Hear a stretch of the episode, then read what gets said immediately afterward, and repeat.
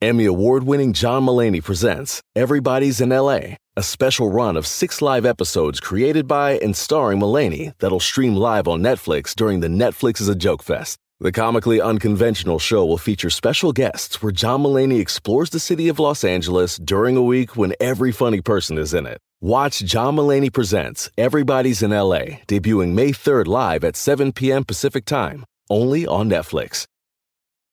Stay connected this winter with this unbeatable deal from BreezeLine. Get reliable, fiber powered internet for just $19.99 per month with all in pricing for two years. But that's not all. Your first month is on us. This deal gets better with a free modem and installation, along with free Wi Fi your way whole home coverage. Safeguard your network from cyber threats and keep all your devices connected and secured with this amazing offer. Act now. Terms and conditions apply. Offer expires March 3rd, 2024. Learn more at breezeline.com. Campaign Fraudsters, Part 1. Let's go.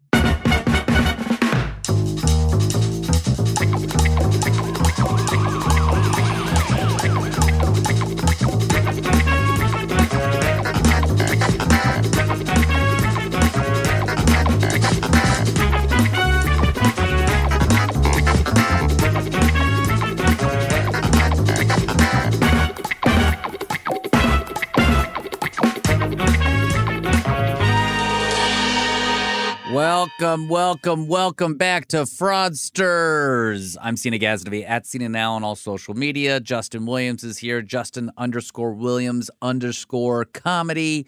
Justin, how are you? After our incredible series on abortion, we did a lot there. Yeah, I'm opening a um, crisis abortion center. I'm, Yeah, op- yeah. I'm deciding. I'm deciding to open up a couple, but it's just mostly chicken and slaw when you go in there and affirmations.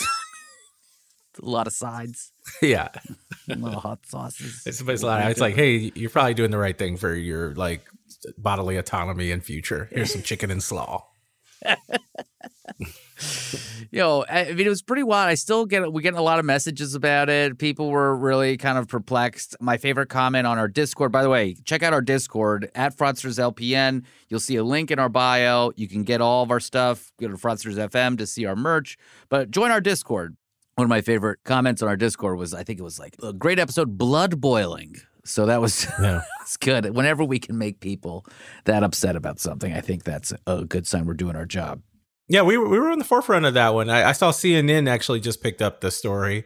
So I think you know I think when when they, when they look back at it, when people when the, by the time it gets to the mainstream like public and everything, they'll be, we should be like Fraudsters was on that. we were on it, man. I think, and and also, this is for me the the fake abortion clinic thing is like crypto. It's like now a category of thing we're just going to do every season. It's just a Yeah. thing now. It is like a, a type of scam that is happening, and they're getting more and more official and regulated and all this other stuff where they're getting public funding and to do all this, and it's very very disturbing. But we're moving on to something equally as frustrating, but maybe not mortally as dangerous campaign fraudsters. And we've all heard about Citizens United. We've all heard about all these different things about the amount of infinite amount of dollars that can come into an election. And again, this is a whole category of stuff that we could be covering. But I wanted to focus on just a few specific fraudsters, namely Donald J. Trump and Ted Cruz. And so to do that, we brought in some friends from the network who actually have one of the most successful podcasts on the network when it comes to politics Abe Lincoln's Top Hat with Ben Kissel, Travis Irvine, and Fernando Perez Leon. Uh, so we have an interview with them, Justin. So let's go to that interview and then we'll come back and we'll talk about some more stuff on this very special crossover edition of Fraudsters.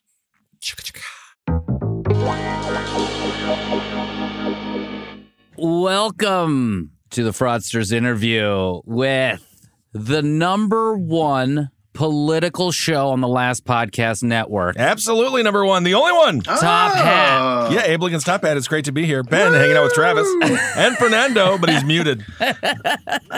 You've been canceled, Fernando. Whoa, folks, he's been canceled. Ben Kissel, oldest ah. friend. Yes, I'm 41. Oldest friend in comedy. I know. We met each other 15 years ago at the New York Comedy Club. It was So- a fantastic open mic where you looked at yourself perform in the mirror because there was a mirror right across from the stage and you saw yourself bomb. You were both the audience member and the performer at the Why, same time. why did we do that to ourselves? We had to in order- passion. We, we knew had- this is where we'd end up. Absolutely. We had to, uh, we had to, what do you, what do you call that? Would you call it, uh, you got Foreshadowing? No, you got to uh, pay your dues. Oh, yeah, yeah. Pay Yeah, your actualizing. dues. Actualizing. It's not the destination, it's the journey. Travis Irvine is here. You're in Ohio. I'm in Albuquerque. I'm doing shows here in Albuquerque. Albuquerque. I'm in, uh, since we're talking about political people, I'm uh, paying homage to my favorite New Mexico governor, Scary Johnson. Happy Halloween. Oh, there you go. So Scary weird. Gary Johnson. New Mexico, the Ohio of the Southwest. Is that what they say? A lot of people say that. Yeah. Especially you. Yes. They, you say Justin that, is yeah. in Newark, New Jersey. Justin, good to see you. Where it's like a multi-city show here. Yeah. Yes, yes. We are all over the world. We're taking over. Yes, All Here over the country, anyway. Well, you know, we're talking about campaign fraudsters, and we wanted to cover two of these guys. Yeah. with with with the top hat crew. Donald Trump. Let's start with his origin story. Let me Oh, just boy. get this up here. his orange story. Hey-oh, Orangine story. tweet it. Hello, I'm an operator. Fred Fred Trump came at the Ambassador Hotel in Oh. 1948 or whatever. Yes, indeed. You were close, 46. It's 1946. That was the year Trump was born. 46. Oh my freaking lord!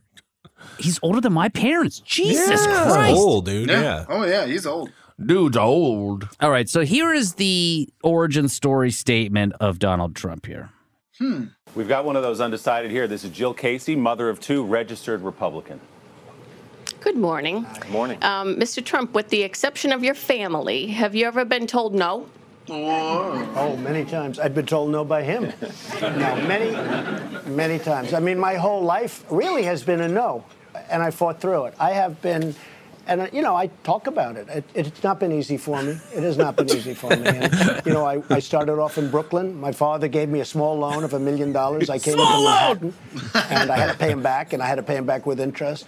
But I came into Manhattan, I started buying up properties, and I did great. And then I built the Grand Hyatt, and I got involved with the convention. So I did a good job. But I was always told that that would never work. Even my father, he said, "You don't want to go to Manhattan. That's not our territory," because he was from Brooklyn and Queens, where we did, you know, smaller things. He said, "Don't go to Manhattan because you're you're a fuck up. You're gonna fail." Well, it also it just shows you how deep the ties are. That's not our territory. Yeah. What are we in? What business are we in, Dad? Yeah, yeah. That's not our territory. We don't go there. Oh, that's interesting. Okay. So- Gonna ruffle the wrong feathers, perhaps? Mm. The $1 million loan was, I think, $400 million, I believe, is what he actually inherited. He actually, yeah, it was over four hundred million dollars that he inherited. He had actually borrowed something around sixty million dollars and never paid his father back. By the way, never paid his back. Whoa. And we'll we'll discuss. Well, that's the nice thing about taking a loan out from your parents. They're gonna die first, most likely. He's gonna wait that out. Wait it out, like our student loans. Can we get a fifty-year term on that Yeah, loan, not? Dad? It's like borrowing money from Vito on The Sopranos. Remember where they everybody borrows money from him when they know he's going to get killed for being gay? But that does, you know, show again the irony and the strange duality where Donald Trump attempting to relate to working class workers, many of whom did end up supporting him, talking about how I had it hard too. I only got a million dollar loan, but just the way that he says it under the guise that he struggled, mm-hmm. it's sold. He sold it. And remember- he sold that that was difficult for him, and he just got a million bucks. So he could go buy eight houses. You just flip them. It's so easy. It's so easy. And you know what? Remember the general election defense fund that he had, he got small donors. Right. These are mom and pop grandmas and grandpas. Well, and then of course, I'm sure you've covered as the grifting tree of the Trump era blossom, Steve Bannon with the Build the Wall fund. Yeah, we're Right. gonna That's get not into how him. it works. Yeah. you know, mm-hmm. and then that all of that money it's gone, and that's probably people's full. That I guarantee you, Savings. They thousands into of it. people Yeah. are now you know without a house because that stupid ass scam because they're morons. Yeah, I also like how he plays $1 million. Like now, that's not a, even a small loan, but in the context of that time in New York City, $1 million in like 1970 means you could have bought half the East Village at that point. Seriously. So much money. So much money. So there was a great New York. Now, I'm not a big fan of the New York Times these days, but like if they tell me that someone died in a drone strike, like in, in the Middle East, I won't believe them. But they did do a great job on this New York Trump tax thing, and they have all the evidence on there. They have all the documents you could look at. Here's my favorite part. I'll just read this, and then Justin and I can talk about it later. By age three, Mr. Trump was earning $200,000 a year in today's dollars from his father's empire. He was a millionaire by age eight. By the time he was 17, his father had given him part ownership of a 52 unit apartment building. Soon after Mr. Trump graduated from college, he was re- receiving the equivalent of 1 million a year from his father. The money increased with the years to more than 5 million annually. In his 40s and 50s, he was still getting like a $5 million allowance. Can you imagine being evicted by this big headed Mr. Mackey looking fucking kid? Yeah, it's time for you to get out and be like, I will. What if I kill you? What if I kill you? Uh, I just, yeah, this is the bane of my existence. We talk about nepotism. I'm a New York Knicks fan. James Dolan is an example of how sons of wealthy people or daughters, whatever you look at the Mercer family, Yep. Rebekah Mercer, I believe, they are just fucking stupid. They get dumber and dumber as the generations go on.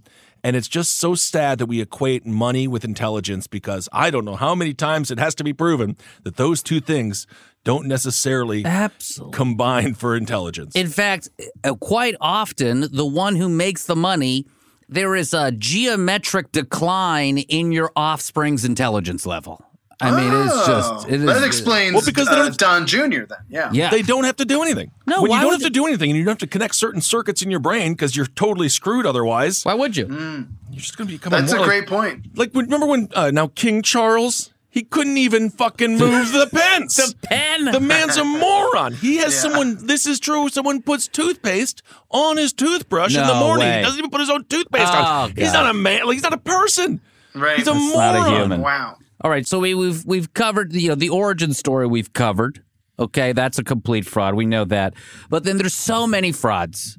So many frauds. And I obviously we can't cover all of them, but the one main one that kind of leads up to this general election fund that I wanted to cover was Trump University. You know that oh, you're a fraudster when the most honest business you do is a casino. Yeah. when that's the one that people are like, well, it was a casino. There were slot machines and Pretty shit. so direct. it's, it's got it. You gamble, I make the money. Great, got it. The least fraudulent thing he did. Trump University. Whoa. Trump University. Oh my gosh. At Trump University, we teach success. That's what it's all about.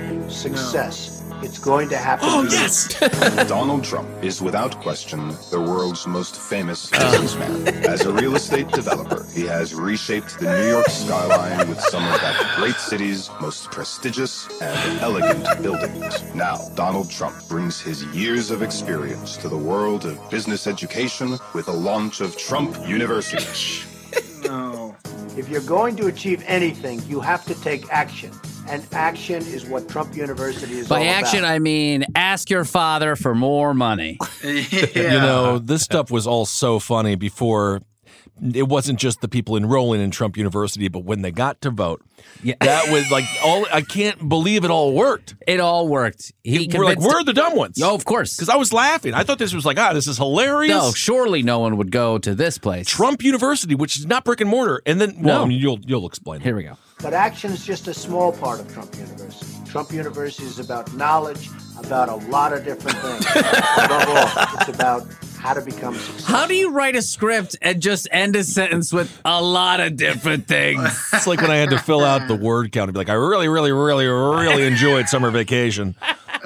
this ugly, ugly, ugly, ugly gal and I kissed. Ooh, yeah. they have four inch margins on his papers. It's All right. just ridiculous. I love the scrutiny that the world's greatest educators are under, you know, for like justifying like the liberal arts at like Harvard. And this guy can just do a commercial. He's like, You're going to learn about a lot of stuff. We're going to take action. We're going to crush it, bro. Where did he actually go to college? It was like Wharton Business. yeah, he went to Wharton. Yeah. He went to University of Pennsylvania, Wharton, Wharton Business School. Wow. Yeah. Okay, and I'm, I'm sure his dad had nothing to do with getting him in there. No. No. No, no, no, no way. No way. No, no way. No. We're going to have professors and adjunct professors that are absolutely terrific. terrific Can we pause there for a second? Terrific brains. Adjunct, by the way, no university would ever brag about adjuncts. Adjuncts are like adjuncts. part-time people with no health insurance. yeah. That's a great point. He's gonna have That's a both. great point. Our Yeah. janitors. We got great janitors. Our janitors are top notch. Clean toilets. You're gonna love it. Also, I just noticed their logo, that lion. They stole that lion. That lion is like on every soccer team in Europe. That's Yeah. their logo. Oh, he course. just grabbed that too. Yeah, Lesson number one: steal your branding. Yeah. Absolutely. All of it. Yeah. nobody has tenure at uh, Trump University. It's all adjuncts. It's, like- it's a red flag. Here we go. successful, we are going to have the best of the best. And honestly, if you don't learn from them, if you don't learn from me, if you don't learn from the people that we're going to be putting forward, and these are all people that are handpicked by me, Remember that. then uh, you're just not going to make it in terms of the world of success. I think The the, world of biggest success. step You're not going to make it in the world. in of terms of, terms of. I do like the idea of a university being like, if you don't get what we're saying, you're a fucking idiot. It's your fault. Um, it's your It's your fault. fault, not ours. But, you Here's know, this are- book. But you know, there are some professors being like, he's right. Yeah. Like I'm, Yeah. I'm a great teacher. I can't Some of these wait- kids are just stupid. I can't wait to hand my son a dictionary and say, if you don't know all of these words, it's on you, son. You Right. fucking idiot, son. If you don't learn about success from these underpaid adjunct professors, it's your problem. but they're the best, by the way. Handpicked. Handpicked. If you're listening to this later in your life, son, I'm sorry I, I cursed. Mm-hmm. Absolutely, yeah. Hero was going to always listen to all your work.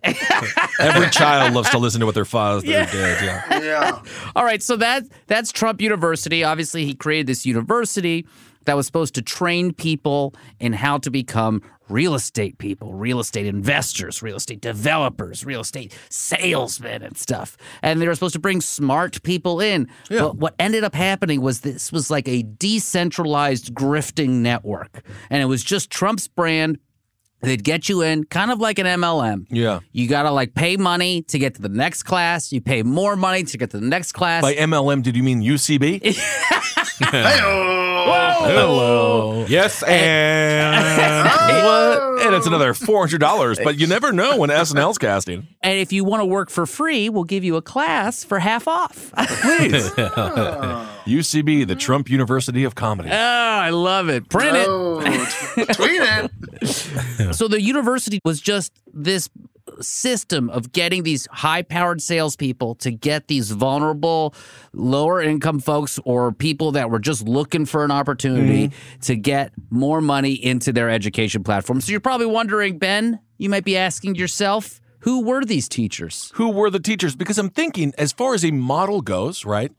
I use Brightside for my therapy. Yes. Okay. you yeah. know and this is a this is a group of therapists you Yeah. go it's very easy the idea is just because of the platform it could still work Right. it has worked for people before course. phoenix online i mean i don't know if it's any good or not but it seems more reputable so it's not that it's innately flawed it's that he did it and he fucked it up so bad Oh, fucked it up so bad. He really could have handpicked, and apparently, this is one of the people that he handpicked.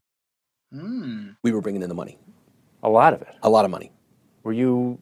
You said you were the top guy. Were you the top guy? I don't know if I was. I just know I was. I'm really good at what I do. You've said you were the top guy. Okay, so maybe I was the top guy. Big smile. I don't really know if I was or not. I just know that my numbers were one of the, from week to week to week, my numbers were in the top one or two. James Harris's job was to get people to believe they too could be as successful at real estate as Donald Trump. it is multi-level marketing at its core isn't it Yeah. yeah. That, well, that's the way you know. I work at a university, and we very much look at what the numbers we're bringing in week to week to week. of course yeah, that's that's the, that's the way we do budgets. Right. but you know again the sad thing is and it's hard to feel empathy Right. but these were people who were truly tricked. Oh, and, You know, yes. at the point when it comes to 2016, all right, well, you're holding your nose, whatever. But when it comes to 2020, at this point, you're a, you, you just you know what you're up to, you know what he's up to, and you've made certain choices. But these people at this point of Trump University, I think there was still a lot of innocent victims. Oh, You know, Tons of innocent it wasn't victims. as corrupt. Like, but you know, it's not a little bit. It's not quite like Steve Bannon's build the wall because those people are so fucking stupid. Yeah, and their motivation was so stupid. Exactly. These people actually perhaps wanted to better themselves. These were vulnerable And- people. Yes. They were really were trying just to do it right. Exactly right. And so this this is why this one really is just And so one of the worst. This guy is one of the teachers. Listen to this. This is just it just gets better. And to reel them in, sign them up, get them to pay as much as $34,000 on the promise that the next seminar, the next class, would teach them all Oh they my would need to God. know.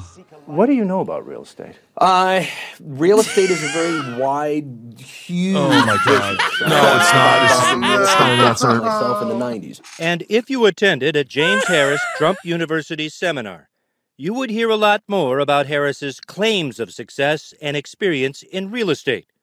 Claims made in this verbatim transcript of a Trump seminar he gave in San Bernardino, California. Do you remember when you said this? I'm a former licensed agent broker. At 29, I became the top 1% broker in the country.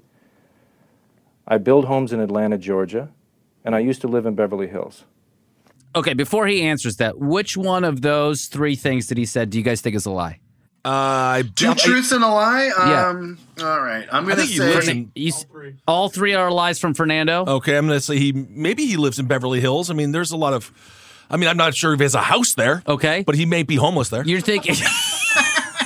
you think you think the Beverly Hills thing is correct? I think he's been to Beverly Hills. Okay, which been is to the Beverly Hills, closest gonna give Justin. I think he lives in Beverly Hills, but that's just a small section of Queens that he's originally from. Right, We named yeah. it Beverly Hills. Travis, That's a speed bump. He said something about Texas. I think whatever he said about Texas is true. I don't know if Texas was in there, He but we'll built take homes it. in Atlanta, They Georgia. built homes in Atlanta. Oh, Atlanta. And that's the one Okay. I'm. He did. He did I'm not gonna say that. he built. No, All he he he went and found Jimmy Carter, and they he helped hammer one home together uh, Okay. with Jimmy Carter. Okay, charity. here we go. Here we go. Yes, I, if I said those things, they're, true. I did live in Beverly Hills, and I We was have no record of you ever living in Beverly Hills. Okay, well, We can't find your broker's license anywhere. okay. And I have no idea what homes you built in Atlanta, Georgia. You build homes in Georgia? I'm not prepared to answer those questions today. Not prepared. It's a tough question because you have no idea how many times I forgot I built a home. Because I'm like, I always tell people I built homes, and then I'm like, ah, but which ones? yeah. This Wow. He went from yeah I'm the I if I said that uh, then that is that is true and Yeah. then within 30 seconds he I'm not prepared to answer that question. Not prepared. I mean, it's just on thirty-four thousand bucks of the promise that the next meeting is going to get you the education you need. It's like if you go to a restaurant and they give you, they charge you a hundred bucks for a bunch of empty plates, and they're like, the next one, the next one. it's going to have the beef welly on it. Don't worry food. about it. Don't even worry about Never it. I mean, is- that's kind of like how we're like when we play three card poker, though, isn't it? I love my three card. I mean, we're like the next one's going to hit next big. one. Sometimes it mm-hmm. does. It does, though. We just At sit. least three- again, Well, the most honest thing he did was casinos. Yeah. because at least gambling, it, you, you know the odds. you know the odds, and that kind of brings up this idea of like even the people that like him, Ben. You think they have to know that he's a liar? Dude, I don't know, man. There are just some people who really they're so brainwashed. And again, now we have the algorithm that just feeds people the brain sugar that they want. I don't know. I really do think there is just some it's a it's a multiverse, not just in the Spider-Verse, not just Doctor Strange, but we live in an actual multiverse. Yeah, Justin, what do you think, Justin? uh, Do you think that uh, you know, peep, even his biggest, even his fans, even if you like Donald Trump, you have to know But that also- he's full of shit all the time. Also, don't forget, they might look at that as genius. That's what I'm knowing saying. that he's like, well, he found a way to scam a bunch of people. Exactly. See, that's smart business. Exactly. Because they're corrupt and they're fucking moronic themselves. Yeah, that's actually what Hannah Arendt actually writes in like uh, the origins of totalitarianism, right? That once you once you go all in on a personality, finding out that they're lying is actually becomes a sign of their genius. Yes. Uh, Mhm. Yeah. Yeah, that's what Michael Cohen said too. They said, you know, you get sucked in, right? And then you're part of it, and then you're part of the con, and it, you can see it whether it's Trump University or the businesses or his personal fixer, his personal lawyer. You're so far in that you don't know how far you're going to get until I guess with Michael Cohen's case, you, you got you're going to go to jail, and then you got to you know shape up basically. But also, let's not forget all the enablers from Oprah Winfrey to every single bank that allowed Oh, him to, to the um, Clintons. to, to the Clintons, to every single bank that allowed him to overdraft Oh, and to Deutsche the- Bank. for loan forgiveness, which he's so against unless it's him. There were so many enablers this entire time. That's why I guess you can't blame. Well, you can, but there are just certain people where it's like you can't blame him for thinking that he was genius because Oprah said he should run in '89. This is what's crazy about this stuff. Uh, so that was the guy. Why is it so baked into the American uh, fabric? It's just I think it's the idea of the individual, the idea of the indiv- the hyper individualism that we have here. Yeah, but Richard Branson is doing it. and He's a multi-billionaire, and I still like him because Virgin Airlines are great. Well, isn't he English? Yeah. Yeah, he's also just very likable. I mean, Sir Richard Branson's the man who went to the White House, hung out with Barack Obama, and as he was leaving the party, Obama said, "How'd you like it?" And Branson's like, "I wish I had a spliff." And then, Cool guy. and then as soon as Obama's done being president, who's he go hang out with in the Virgin Islands? Uh, Sir Richard Branson. Get So- the fuck out! Wow. Mhm. Now, see, that's a man who's legit. Nothing fraudulent about him. I think, but I, I think it's a little bit of revisionism though, because if you say 1989 when Trump is hanging out with like Mike Tyson, we definitely would have wanted to have been at those parties, like where it's Oh, just sure. all models. You know, it's just like, uh, you know, Epstein is just in the corner. You know, we would have wanted to Oh, have been yeah. at all of those parties. Yeah, I had this really long conversation with this smart guy named I don't Epstein. know. Yeah, that's another guy. Have you He's guys really covered into him yet? science, and uh, he's got a great eye for investing. What was his job? Does anyone know what he did? he got a lot of money from Les Wexner, who still has his name all over the Oh, buildings in. Ohio. All So- over Columbus, Ohio. Absolutely. So that guy was one of the salespeople, and there were these live events that happened. But they also had to create some sort of credibility, which any good grift has to do, right? Mhm. You have to have an inside man. You got to have the golden plates like Joseph Smith. Exactly. time because I thought to myself, what kind of business does this Trump you is, and what kind of business is it? Um, and especially when it seems like no one inside that's interviewing me really knows real estate. They picked me to actually work as their inside house coach mentor. Um, and at that point in time, it wasn't totally honest um, what was going on. In the beginning, I admired Trump. In the beginning, I actually looked forward to working for him. I loved working with the students. I loved being the advisor position. It wasn't until I started noticing things where they started attending these live events because I would get phone calls from students saying, Well, I was taught this at this live event in New York City or in Texas or in Florida. And at that point in time, I was like, Well, you can't do that. That's illegal in your state. So then I went to Michael Sexton and the Oh, owners dear. and the, the people that were in charge. Um, and I said to them, I said, somebody needs to go and audit these live events because I think something's being taught not kosher or illegal. Yeah. But just imagine, like Michael Cohen learned, but Donald told me it was okay. and then the door clicks behind you. And again, you just find out the hard way. You're another victim in the fraud that is the Trump brand in life. It was a red flag when the seminar in Texas was mostly about how to evict black families from Jamaica, Queens. yeah. What does this have to do with me, damn it? yeah. Yeah. Mm-hmm. So Trump University, guys, was a thing that happened in like 2004 ish. And I wanted to know because this thing I've and Ben, we've talked about this a lot, is how Donald Trump was basically able to ingratiate himself within American psyche. Oh, yeah. And he, you know, we played a commercial from Trump University, but that's also part of a, an incredible YouTube of all of these commercials. He's in Pizza Hut commercials. He's in all these like oh, Toshiba Oh, he's in Home. Alone. He's in Home, Alone. too. Also, Home Alone 2. Home Alone 2. You know, this is one of the ways that he used his power, his, his fame. He said, if you want to use my building, you got to put me in the movie. And they did. And at Right. 30 years old, he even started just saying, I'm a self made millionaire. Yeah. He had hundreds of millions of dollars all given to him by his father, but that's what he also did. And then this is where I think everything I think started to shift as far as how he was able to set himself up to run for office. Oh.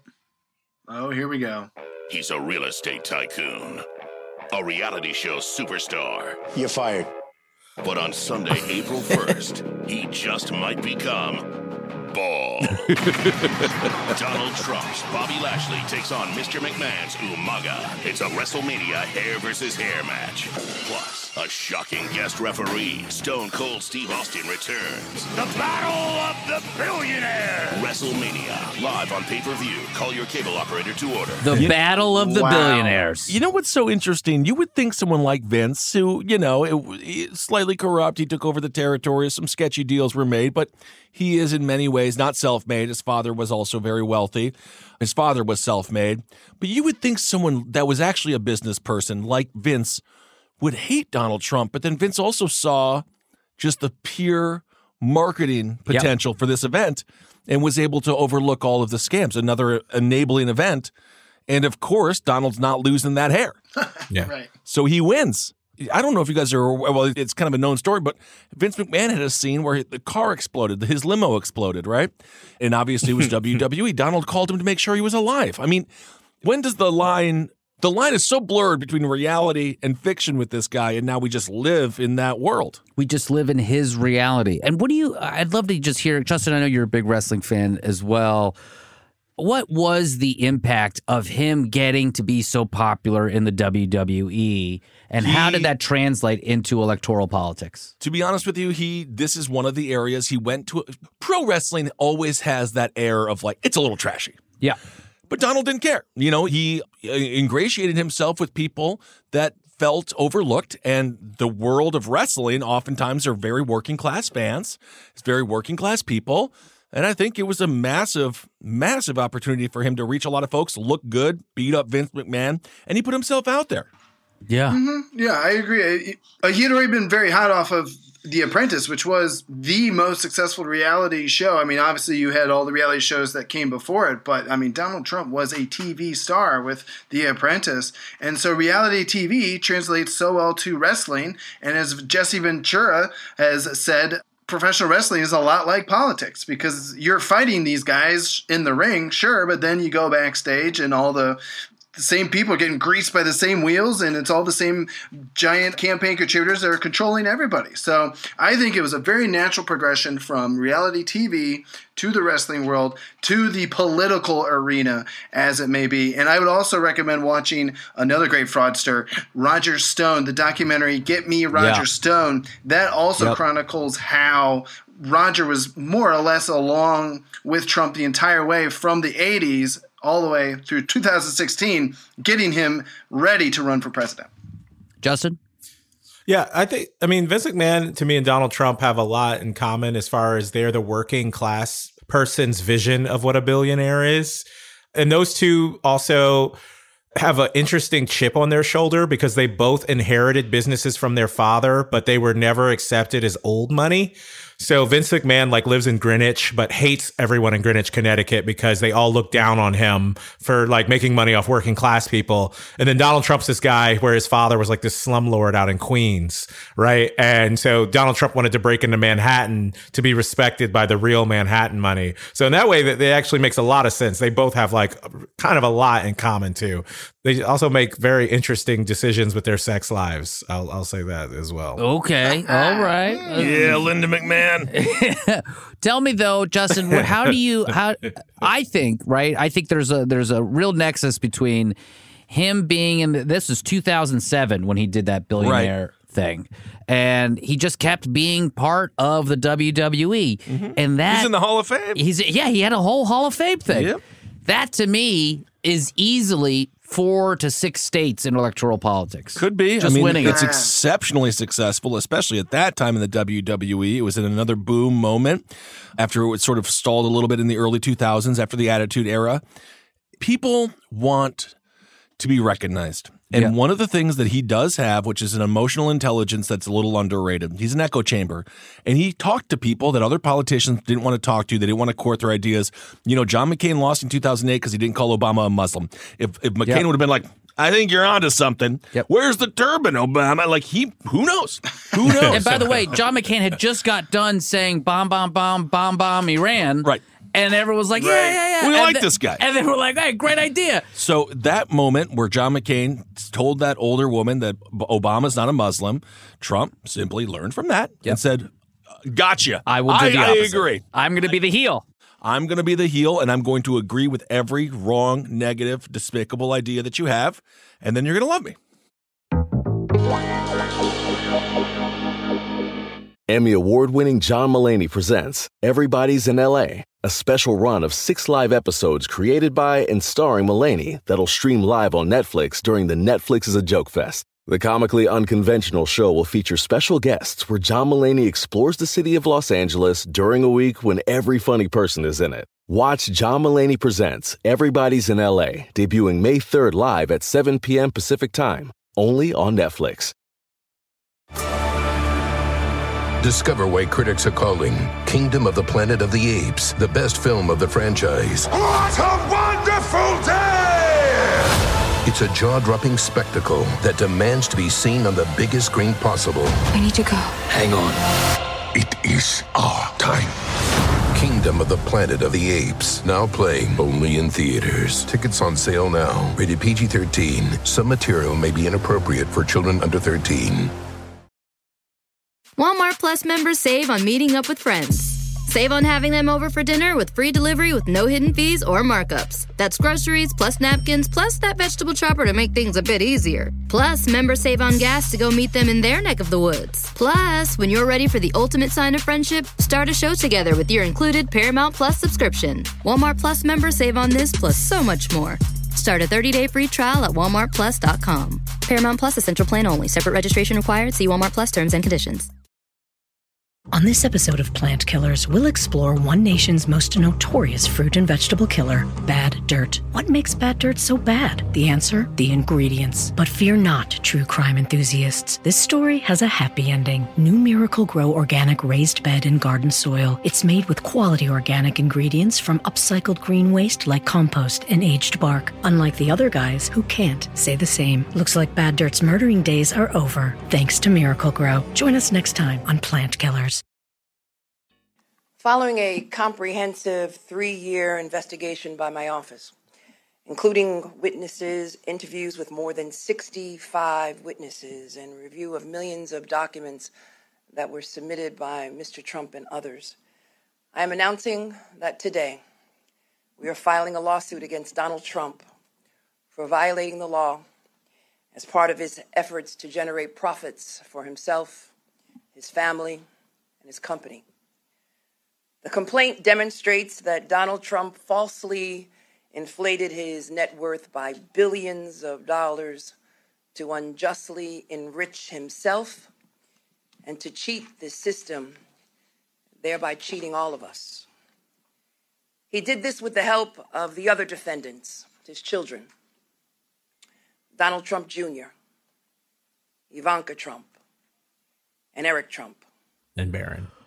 What about Tiffany? no love for Tiffany. Can't even get in on the family scam. Welcome back. Thank you to the Top Hat guys for rocking out with us.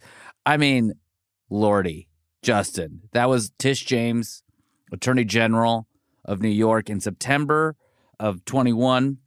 She filed a complaint against Trump's whole company for fraud and, and named not only him, not only three of the kids, but the CFO as well. I think the comptroller is in there as well.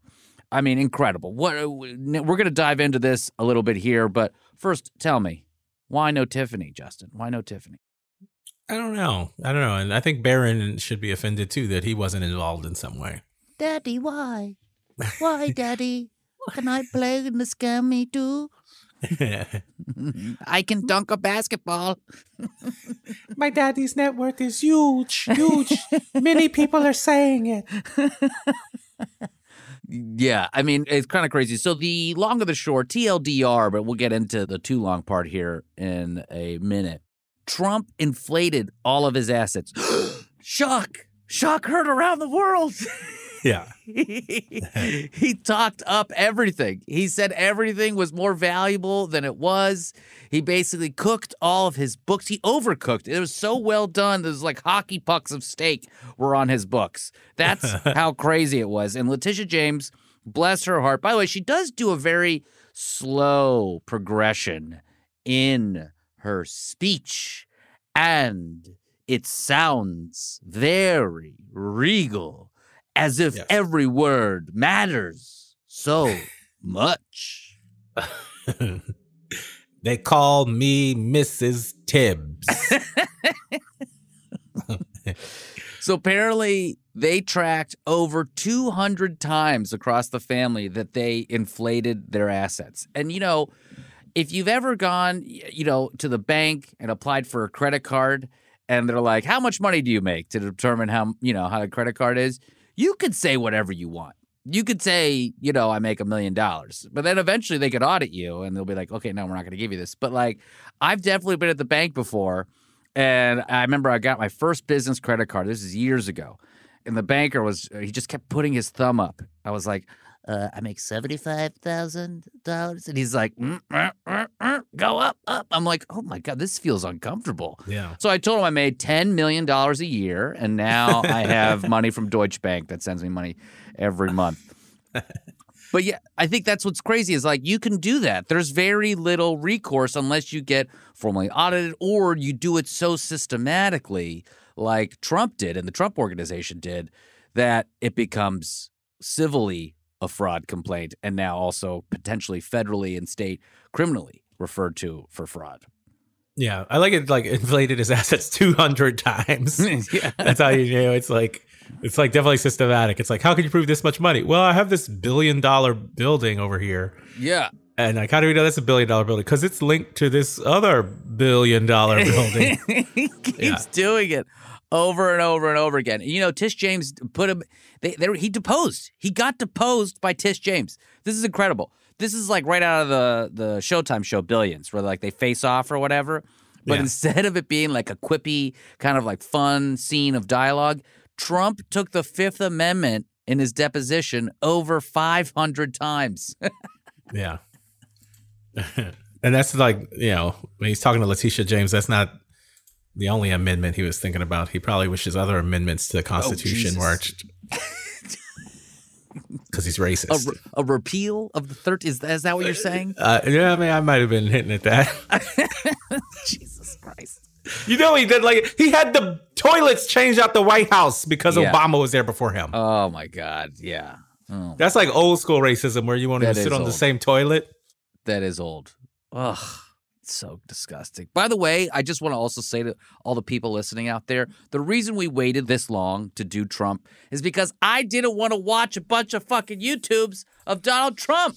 Yeah, I didn't want to do it. You had to let it be in the past. Yeah, Yeah. we didn't want to still be going through it at the time. You know. it this was like the soonest safest time i could engage with donald trump in my headphones again and frankly i'm sorry if this is too soon for you out there but it is insane that we're here again listening to this man you know who it reminded me of though justin barry minkow because Donald Trump did the same thing that Minkow did. Minkow went and just said, "Oh, he, you know, insurance appraisals, uh, real estate appraisals." He just pumped up the numbers. It was just a weird paper game that no one paid attention to a lot, and then people kind of just accept it.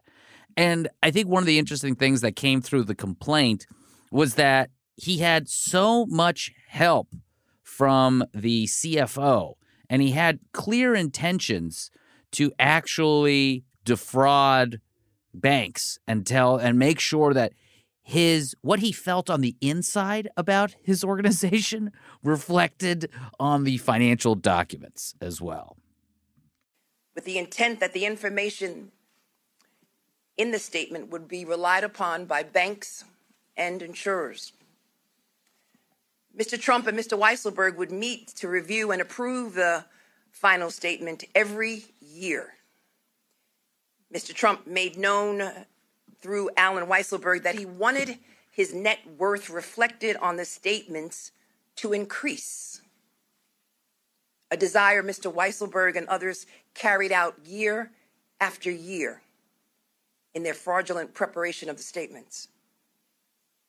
And when asked about these meetings under oath as part of our deposition, both men, Mr. Trump and Mr. Weisselberg, invoked their Fifth Amendment privilege against self incrimination and they refused to answer. So it's like you gotta you gotta really have a good team if you want to cook your books. You gotta have your family involved, and you gotta have a CFO. This guy Alan Weisselberg basically was the one who put pen to paper and cooked all the books the whole time. All right, so Alan Weisselberg and him, they figured out a way that if they just cooked the books enough and made things look more valuable than they actually were, then that enabled them to get more favorable loans, that made their net worth higher, that made everything work better. So here's straight from the complaint, and we're going to go through parts of it here. Uh, by the way, over a 200 page complaint itemizing every single time Donald Trump and his family cook their books.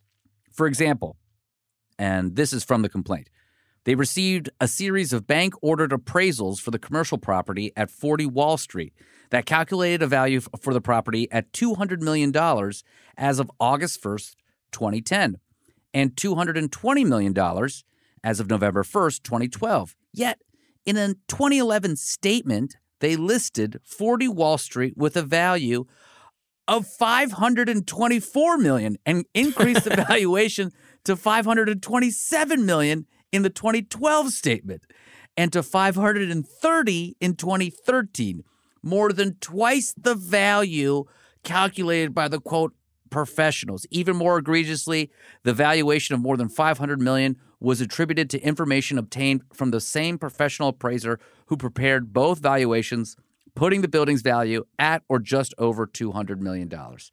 I mean, you could do this? This is a thing? No, it's uh well, I think Letitia James is actually saying you cannot do this. I think that's what she's saying. I think that's exactly what she's saying. But but it's, it is a thing on online dating. You know, everybody's six foot two, and yeah, I mean, it's like when you get your house appraised. I can't go to the bank and be like, "Hey, actually, this is how much it's appraised. But apparently Donald Trump can't. It's it's amazing being a celebrity because yeah, you get away with this over two hundred times, and you know it's just like it, it, all this is, reminds me though is just like think of it this way: what if Donald Trump just never ran for president? Like he would have oh, gotten away with like all of this. All of this. We wouldn't. Why would we be? He would still be a joke. That's how he got us. We the, the buffoon. We all thought he was just a buffoon. We were like, oh, it's so funny, and then he became president. Now we're like, holy shit. So I mentioned Barry Minkow. Another move that he did was the mark to market accounting that we saw in Enron. This is again from the complaint. Trump, failing to use basic rules of valuation to ensure reliable and accurate results, such as discounting revenue or cash flow that might be obtained from a speculative development far into the future to its present value. For example, all right, a series of high value properties estimated the profits from developing and selling homes without accounting for the years it would take to plan, build, and sell the homes, and instead operated under the possibility and thus false premise that the homes could be planned, built, and sold instantaneously. You're building a venue right now, Justin. Did you know that that venue is now MSG? It is now holding 30,000 people and is worth hundreds of millions of dollars. You could say that. Yeah, and trying to start a business, the one thing I have found out definitely is that you can never assume no cost when yeah. it comes to construction or logistics yeah. or they didn't even yeah. they didn't even say like, oh, it's gonna take like a couple. They were just like, no, we're gonna book the revenue, we're gonna book the money for that future thing that we don't even have plans for this year. I mean, you've got to be fucking kidding me with this shit. So here's what else he also did. He also did like a brand scam. And we could say to a certain degree that the brand of Trump has value, right? He has licensing deals. It's on casinos. It's all whatever. It, or at least it was. It's it's on things, right? So there is value to the brand, but he would add a brand premium. Again, from the complaint, increasing the value of golf clubs to incorporate a quote brand premium, despite expressly advising in the statements that brand value was not included in the figures, and despite GAAP rules, the general accepted accounting principles rules, prohibiting inclusion of internally generated intangible brand premiums. All right. So that means a bunch of accountants that like govern accounting were like, okay, we understand that brands have value, but when it comes to your accounting, you can't actually add that in because it's intangible. We can't look at it and value it. It's a feeling and it can go up and down, and there's no way to do it. So, Well, yeah. So, for instance, you know, you could say that Yeezys would be a billion dollar brand in one moment, A billion and but a half. In the, but in the next do- next moment, seven tweets and podcasts later, it's worth forty seven cents. you can't. Do you see Goodwill is rejecting them? They won't even. Yeah. Goodwill won't even take a Yeezy anymore. So again, for the complaint, for example, in the 2013 statement, the value of Mr. Trump's golf course in Jupiter, Florida, was further inflated by fraudulently adding 30% for the Trump quote brand. Combining the inflation from using the fixed asset approach with the 30% brand premium, Mr. Trump claimed that a club he purchased for 5 million in 2012 was worth more than 62 million in 2013. What the flying fuck? 2013 statement included the same fraudulent 30% brand premium for six other golf clubs. You've This is absurd. I don't understand how he's uh, this is even if again, even if you're a Trump fan, this is absurd. No, you can't even say even if you're a Trump fan, they're not listening. Yes, They're they not gonna- are. they're we, just gonna- they're gonna skip- no. the entire political spectrum, Justin. There's no more overtures. It's all two different camps now. Nobody's listening We've, to us. we've got pro-lifers that joined after last series. Really? Yeah.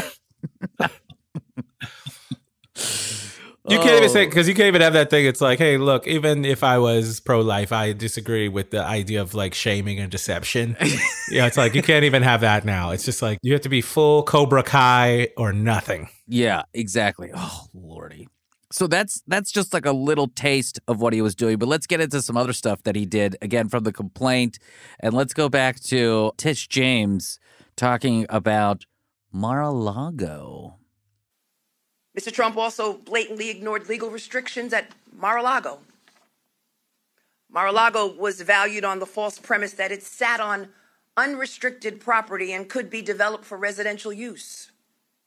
However, Mr. Trump knew that Mar a Lago was subject to a host of onerous restrictions and limitations.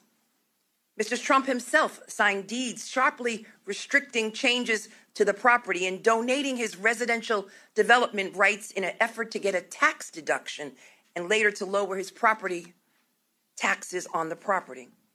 The deeds also require Mr. Trump to donate over 23% of Mar a Lago's value to the Historic Trust for Historic Preservation if he ever sold it.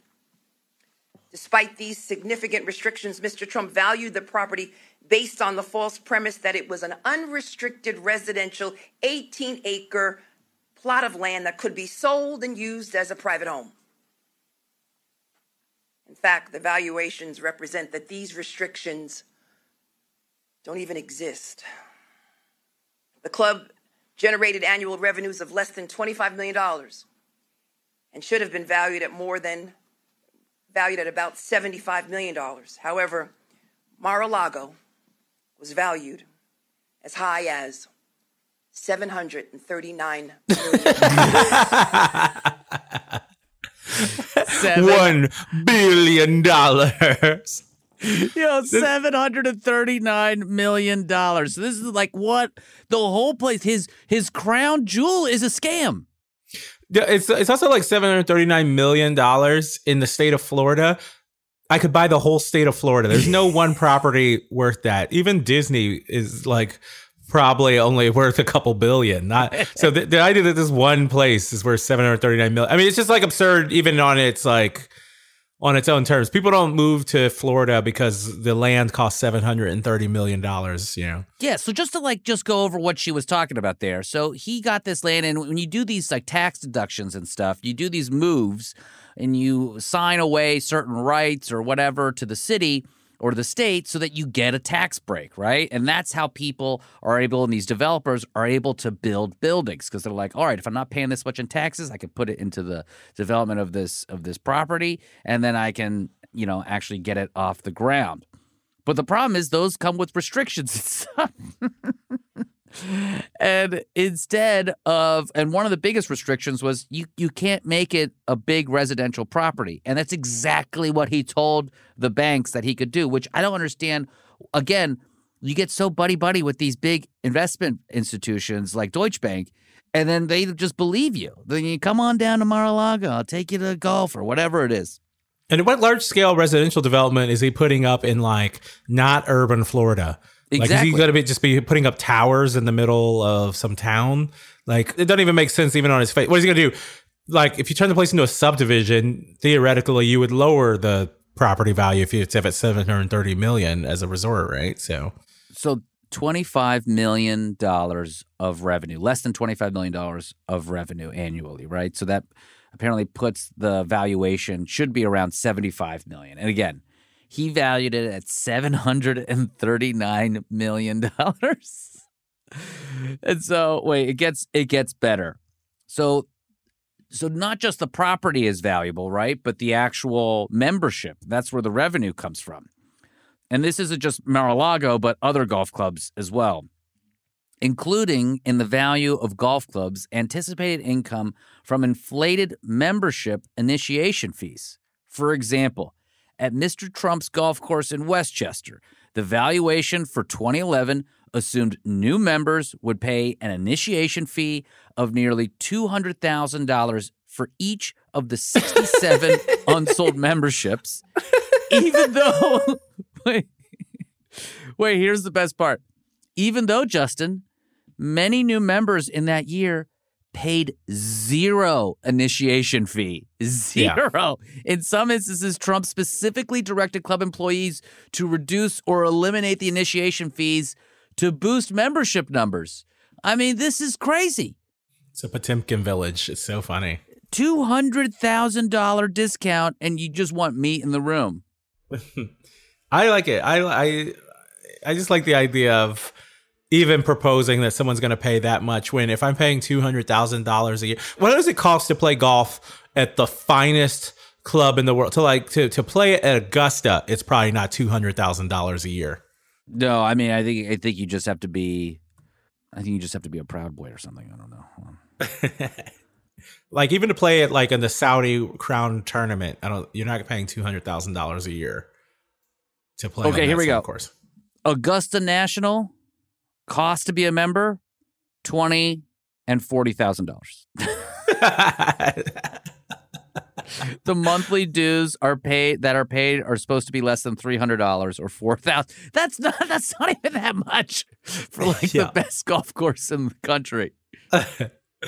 Yeah, yeah. I think the, the numbers are just like insane. oh yeah, I can get two hundred grand for yeah. My my golf course is that good. So, Justin, like I said, he used these statements to get more money and favorable rates from places like Deutsche Bank.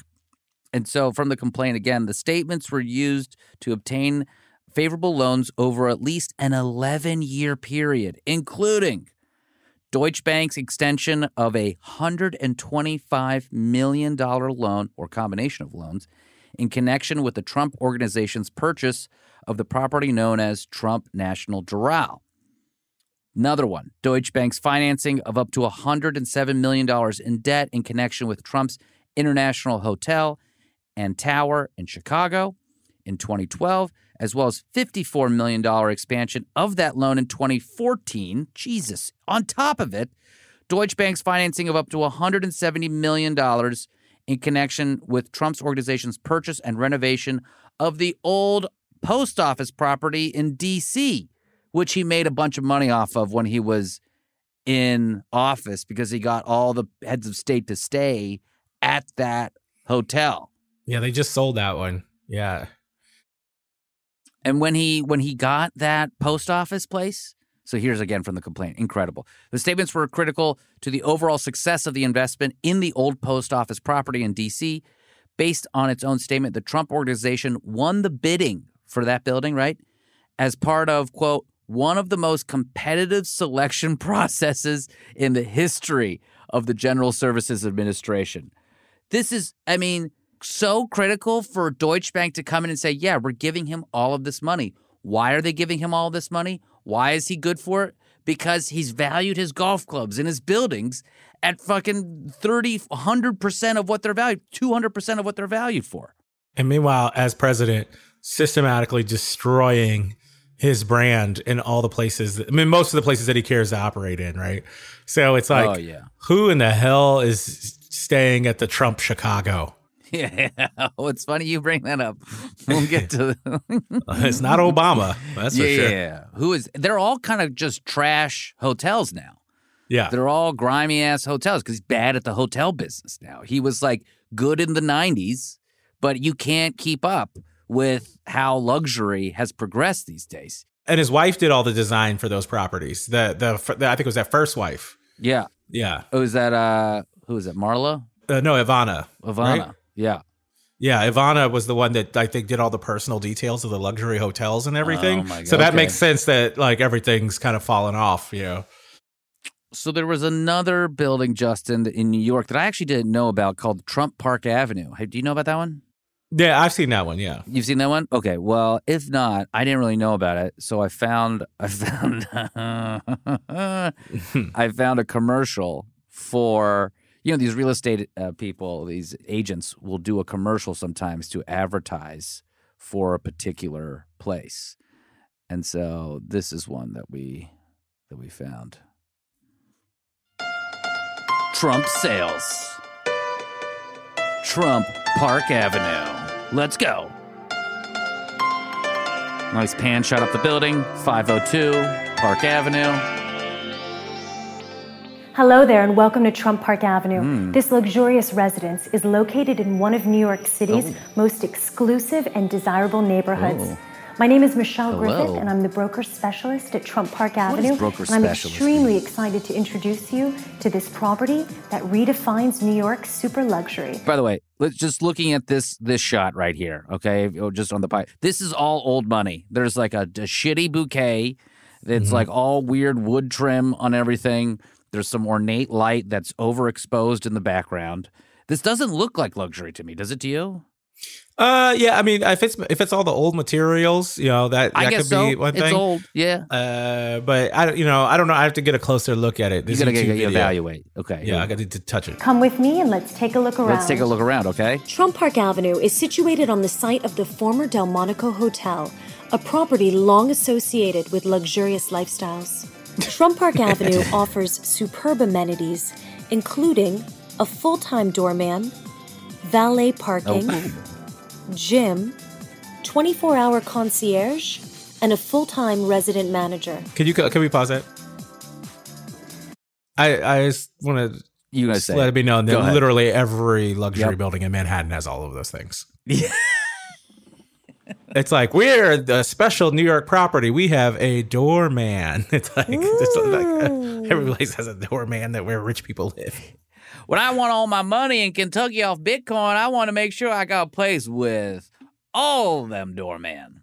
I think you might be right though. You know, if he kept all the old stuff in, it's it's funny how this being pitched appears to be old fashioned because it sort of is. Because right, the new the new Saudi Frank Gehry Tower people have Yeah. made amenities that just go beyond any of this. Right, like yeah, this ad seems like it's from the '80s. Exactly.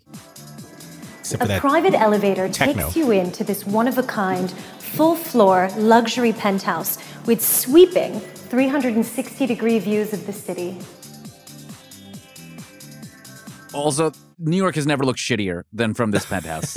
it looks like trash. I love New York City with a passion, but it's gray. Everything looks like shit. It's like you can almost see the trash from the penthouse. Yeah, it's just yeah, it's it's very funny.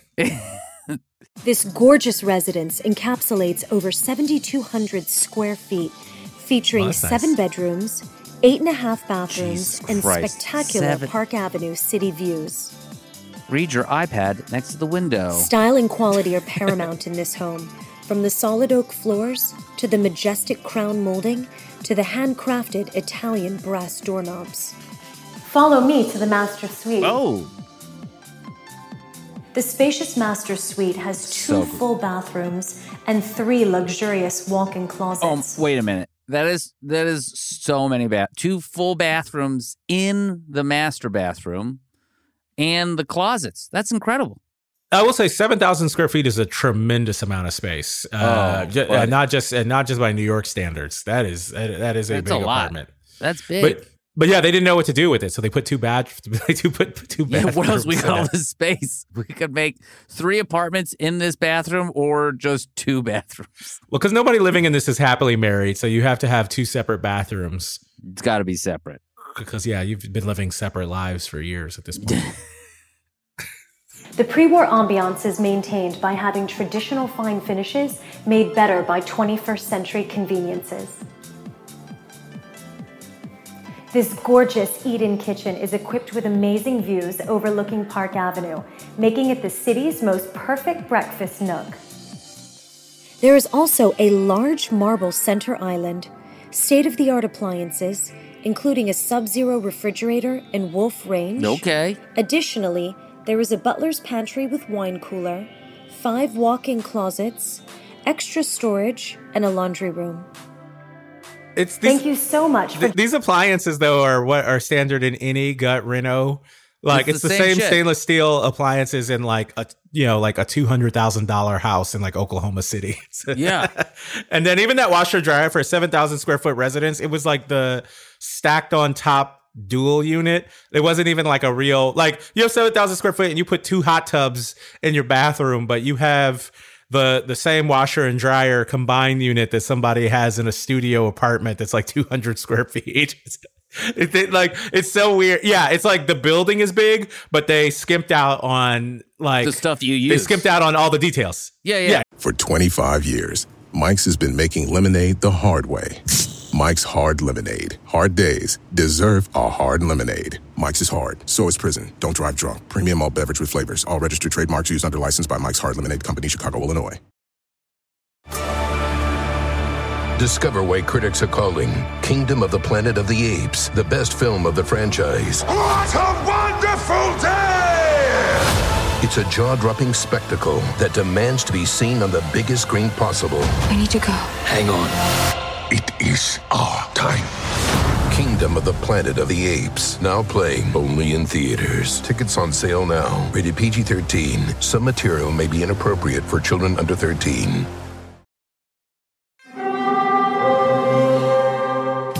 Hear that? It's the call of the Crave. And when the Crave calls, you know what to do. Try the $5 Bacon Bundle, because the only thing better than a White Castle slider is a White Castle slider topped with crispy hickory smoked bacon. So pick any two of either the Bacon Cheese Slider, 1921 Bacon Cheese Slider, or Chicken Bacon Ranch Slider. And also get a small fry for just $5 with the $5 Bacon Bundle.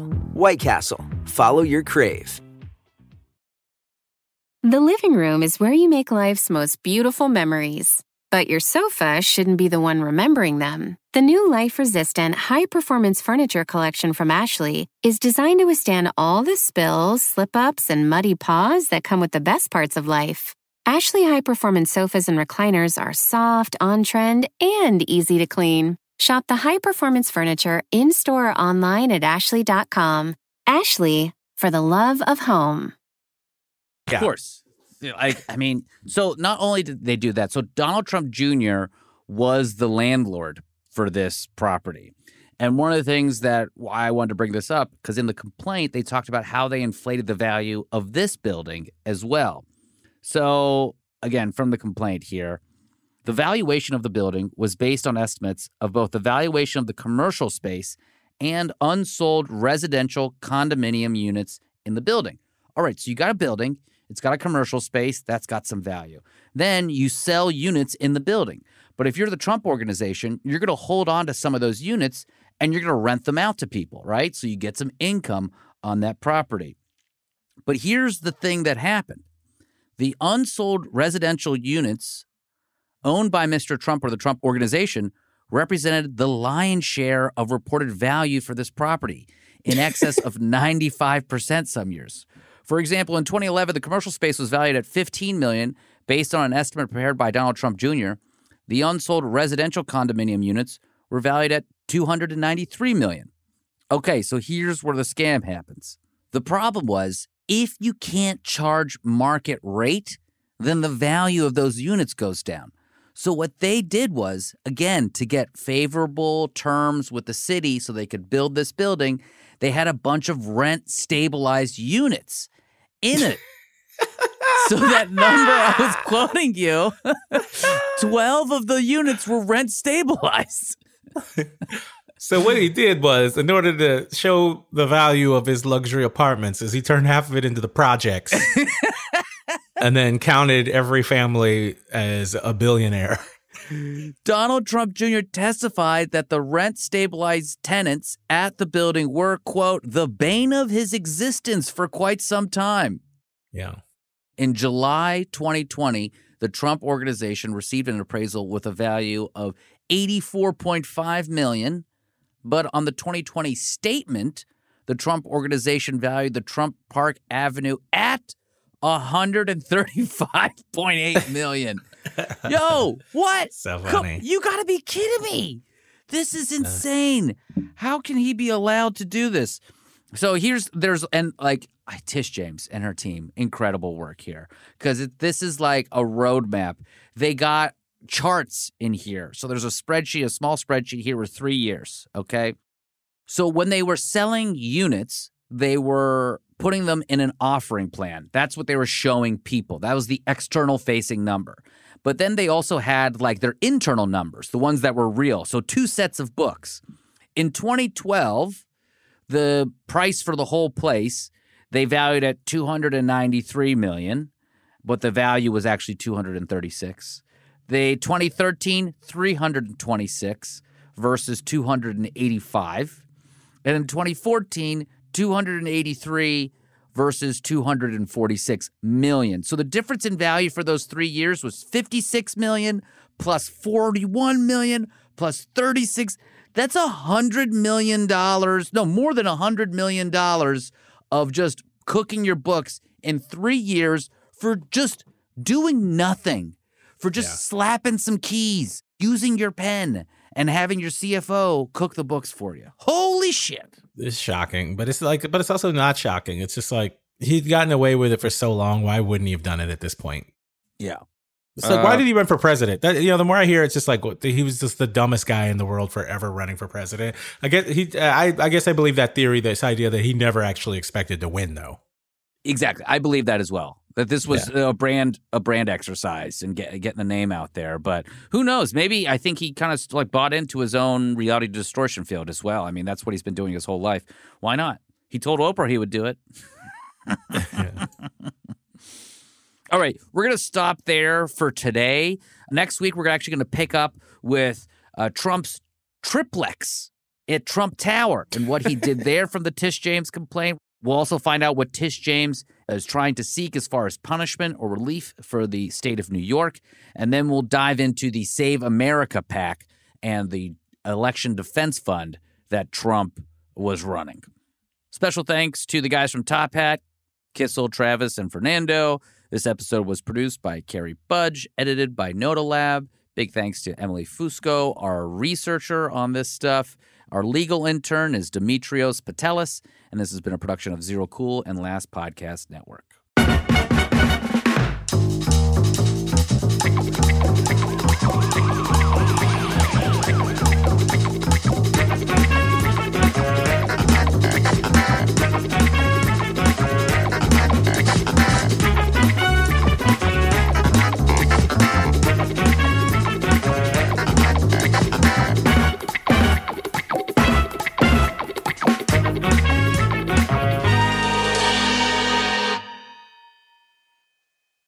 For 25 years, nothing has tasted better after a hard day's work than a Mike's Hard Lemonade. It's because since day one, Mike's has been making lemonade the hard way.